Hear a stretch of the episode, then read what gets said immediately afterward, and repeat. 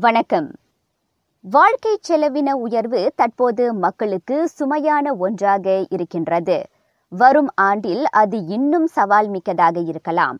அவ்வகையில் மக்களுக்கு உதவ அரசாங்கம் ஈராயிரத்து இருபத்தி மூன்று வரவு செலவு அறிக்கையில் அதிகமான உதவித்தொகைகளை வழங்க கூடுதல் நிதி ஒதுக்க வேண்டும் என்கின்றார் பொருளாதார வல்லுநரான மனோகரன் மொட்டையன். உதவித்தொகை வந்து ஏற்றணும்னா மற்ற மற்ற ஒதுக்கீடுகளை வந்து குறைக்கணும். ஸோ அந்த வகையில் வந்து அரசாங்கத்துக்குள்ள ஒரு இது என்னன்னா அணுகுமுறை வந்து நான் எதிர்பார்க்குறேன்.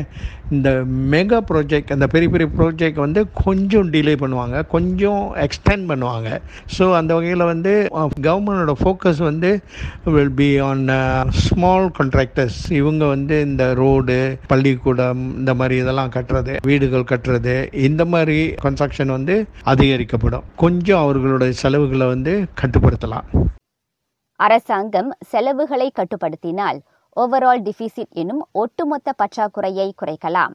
அதனால் ஈராயிரத்து இருபத்தி மூன்று ஒட்டுமொத்த வரவு செலவு அறிக்கை கட்டுப்படுத்தப்பட்ட நிலையில் இருக்கும்.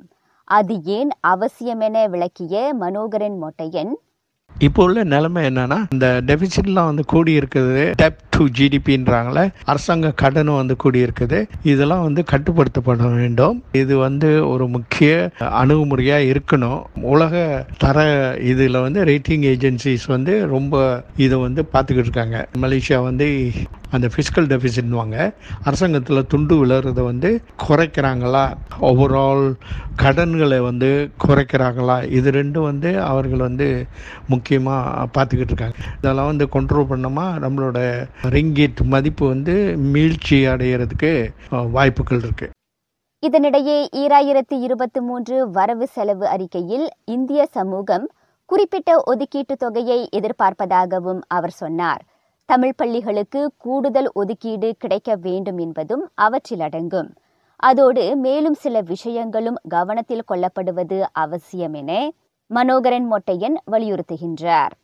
வியாபாரத்துக்குள்ள உதவித்தொகை அதுவும் வந்து தக்கும் இந்த மாதிரி கடனுக்காக பட்ஜெட்லேருந்து ஒதுக்கப்பட்ட தொகை வந்து போன வருடத்தோட இந்த வருடம் வந்து கூடனபட்சம் இருக்கணும். கோவிட் நைன்டீனால் பாதிக்கப்பட்ட சிறு தொழில் நடுத்தர தொழில் வணிகர்களில் வந்து ரொம்ப கஷ்டப்பட்டு இருக்காங்க. இந்த மாதிரி உள்ள வியாபாரிகளுக்கு வந்து சலுகைகள் உள்ள கடன் உத்தரவாதம் ஒன்று கொடுக்கணும்.